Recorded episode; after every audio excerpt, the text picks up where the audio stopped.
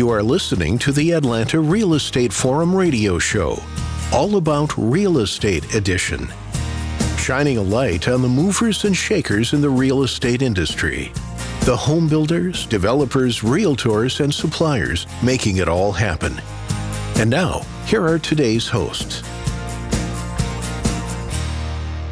Good morning and welcome back to the All About Real Estate edition. I am your host, Todd Schnick, joined by my friend and colleague, Carol Morgan. Good morning, Carol. I'm looking forward to this conversation. A really important issue that we, uh, frankly, we ought to be talking a lot more about on this show. It's a huge issue, and it's an issue everywhere in Georgia. I mean, not just, you know, you think of metro Atlanta of having, you know, a homeless population, but small cities like Rome, Georgia and Cartersville, Georgia, you know, have issues as well. So definitely worth exploring and you know finding ways to solve. Well, we're going to have an important conversation today. Let's get to it. We're joined by Matt Elder. He's the director for the Home First Gwinnett Initiative. Matt, welcome to the show. Well, thank you guys for having me here today. The pleasure is ours, I assure you, Matt. Uh, before we get into what's happening with that initiative, take a quick few seconds. Tell us a bit about you and your background. Sure. So I am a native of Gwinnett County. I grew up there and graduated Conso High School out in Suwanee, Georgia. So for me, the work that we're doing with Home First is very much a personal and professional passion. It is my home today with my wife and my child. And I've worked for the better part of the last decade in Gwinnett on the issue of homelessness, working with the Gwinnett County Community Development Office and also as the executive director at Family Promise of Gwinnett County, running at the time Gwinnett County's only homeless shelter. So mm. I've worked with millions of dollars in federal grants that come in for nonprofit partners, but also on the ground with the individuals and families that we're trying to create a solution for with our initiative. Outstanding. Well, let's talk a little bit more about the initiative. Tell our listeners what is Home First Gwinnett? Yeah, so Home First Gwinnett Initiative began in July 2018 when the Gwinnett County Board of Commissioners, the Primerica Foundation, and United Way of Greater Atlanta came together to form a collective partnership to really create this initiative. And the driver behind it was the fact that we needed to have a new response system to the issue of homelessness. We needed to have a new innovative, systematic, and coordinated approach to how are we going to connect people who are in need of housing, who are literally homeless, with the resources that we have available in our community. We have had tremendous amount of support from the entire community as a whole. And that really started with the, with Chairman Charlotte Nash and the Board of Commissioners. They not just supported in terms of the creation of it, but they've put a million dollars behind it of county general fund money. Nice. Which has added immediate legitimacy and credibility. We've had support of the Chamber of Commerce with, with uh, CEO and President Nick Masino in partnership with their economic development arm. Uh, the, the community improvement districts as well throughout all of Gwinnett. And then our nonprofit partners, starting with the Gwinnett Coalition, our community foundation out there in Gwinnett, and them really driving towards what the solution looks like. And then the last, last but certainly not least, has been our churches. Mm-hmm. Both big and small churches come together to talk about how this is a solution and an issue that we need to be driving behind. And so, for the first time, really, on the issue of homelessness in Gwinnett County, we have all four sectors private, public, non philanthropic, and faith based they're all agreed the issue is homelessness and are all speaking in one unified voice on the ish, the solution being what Home First is really driving on. And that level of synergy, that level of partnership is something that we certainly were driving for and we're charged with trying to do, but it has been an awe-inspiring and motivating factor in terms of what our community as Gwinnett County can do when we really focus and put our mind towards driving on single solutions. It's always encouraging when you have that kind of alignment with the private and public sector because it doesn't always happen. And so that's a this is a serious issue, and so that's a encouraging to hear that uh, there's good alignment there. I imagine some of that has to do with the work that you do with the working on the strategic plan that you're developing. Uh, I'm assuming that's an ever evolving process. Walk us through how that uh, that's all going. Yeah, so it absolutely is an ever evolving process, and what we're doing is we're bringing together stakeholders from the provider field who are doing the work on the ground day to day, but also community stakeholders that have interest in a large and diverse offerings of all of Gwinnett to really talk about this issue and what we want to do over the course of the next three years from an action plan standpoint. You know, we know that for Home First, we're developing a system, we're building out these assessment centers. But what else do we want to do as a community at large to really begin to go after this issue and really begin to look at it in all of its different facets? Because we know there's not one there's not a one size fits all solution. There's not one entity or organization or person who's going to be able to solve this issue by itself. But as a community, building on that partnership and that alignment we have, we really want to begin to develop this process, and we should be able to have the new strategic plan done close to the end of this year and releasing it by the end of first quarter next year. Oh, that's great news. Yeah, I guess I'm just you're sitting here thinking and thinking about this partnership and everything you've put in place and really wondering if you think it can be duplicated. You know, can this model be duplicated in, you know, Cobb County or Bartow County? And, you know, is that something that you all would be working on in the future? So our initiative is limited specifically to Gwinnett. And what I'll say is that what we're doing in Gwinnett is very specific to our the issues and the solutions that we have available and resources in Gwinnett But that doesn't mean that what we're doing is not duplicable. Our collective impact model, our collaboration and partnerships is certainly applicable not just to some of the other metro areas around, but across the country potentially. And really, it does begin with the idea and identification that homelessness, one, is an issue in this in, in whatever community you're talking about, and Right. two, that you have those key drivers in all of those sectors who want to get behind and identify a single solution. You know, I have to, aside from the chairman and the commissioner's great leadership on the ground, along with me, uh, Pat McDonough, local attorney with Anderson Tate, Tate and Carr, has been an incredible person in terms of getting a lot of these community members from the private side. He's a vice chair with the Gwinnett Chamber on their board and really set up some of these meetings and bringing together this collective impact that has allowed that to happen. So to have that kind of a champion on the ground, Mm-hmm. along with my connections to the nonprofits and our Gwinnett Coalition, which is really a, a mega nonprofit that convenes all of the other uh, nonprofits together, has really allowed us to have an impact and an approach that uh, has allowed us to move forward quicker than anyone would have ever imagine in the last 14 months. It's phenomenal what you all have done. Well, I know you're working to implement a Gwinnett County coordinated entry system, which is a really long phrase that means what? So, coordinated entry is a federally mandated system that we're bringing into Gwinnett that basically, to put it simply, is uh,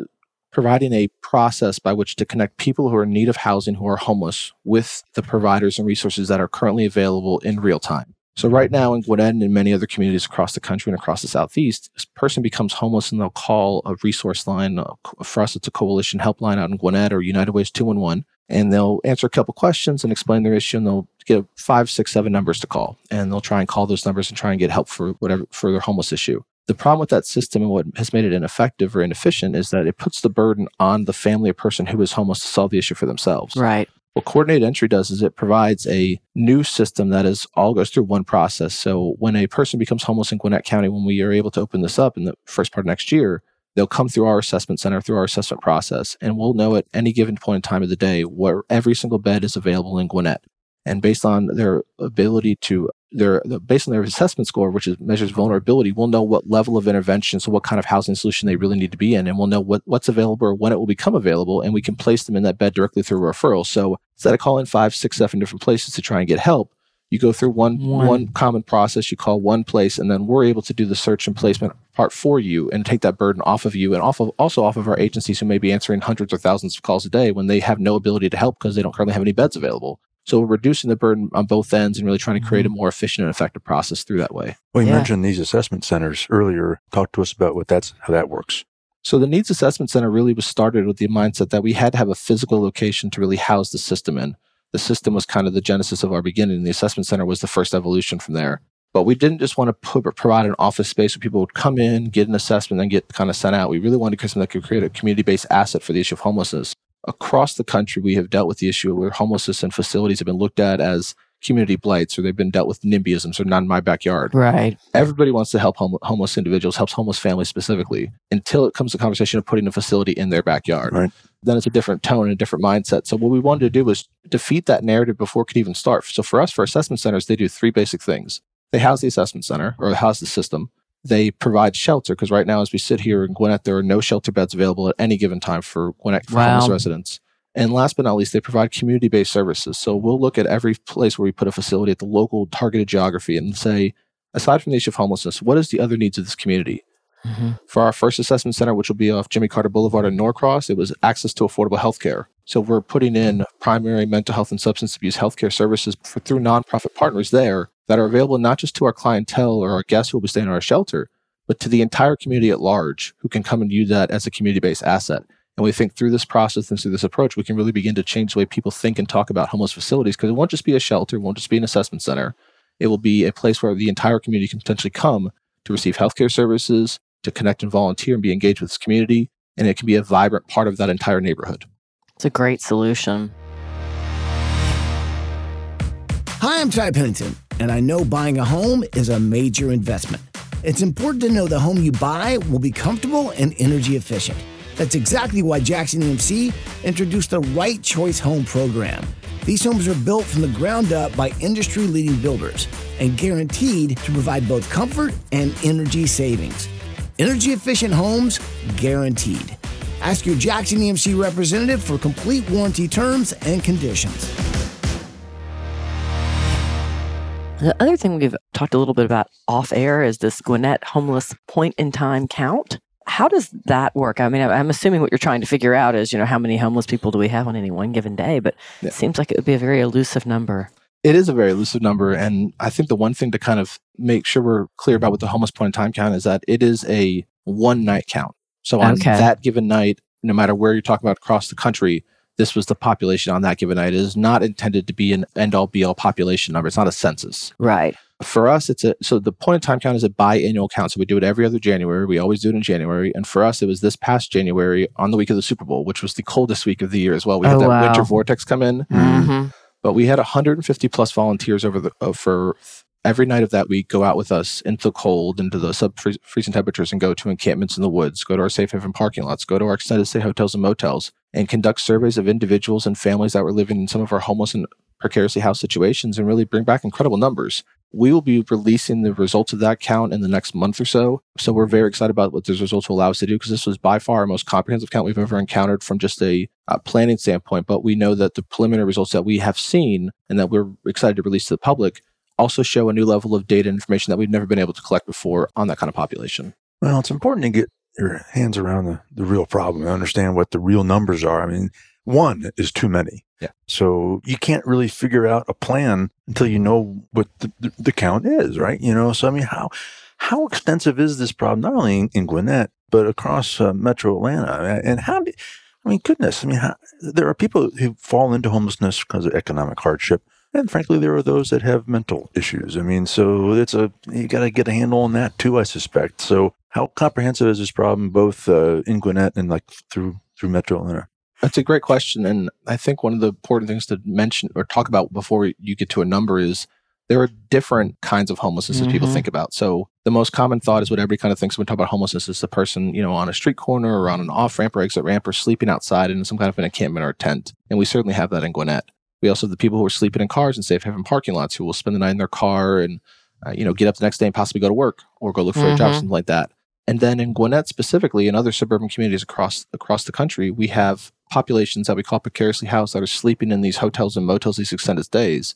And solutions that we would, I think, are meant for a couple of days, a week, maybe two, maybe up to a month that in the worst case scenarios are actually lasting for many, many years. Wow. Mhm. And during our point in time count, when we surveyed some of these some of these hotels and motels, we found people who were living there for five, six, seven, eight, nine, ten years. living there. wow. And what we talk about this is we call it the extended stay trap because when you look at how much they're actually paying on a week to week basis to stay in these locations, it actually adds up to more than it would cost for the median monthly rent in it in m- many of these communities. So they get into this place thinking they can stay there short term, put a little money away because they've got a job.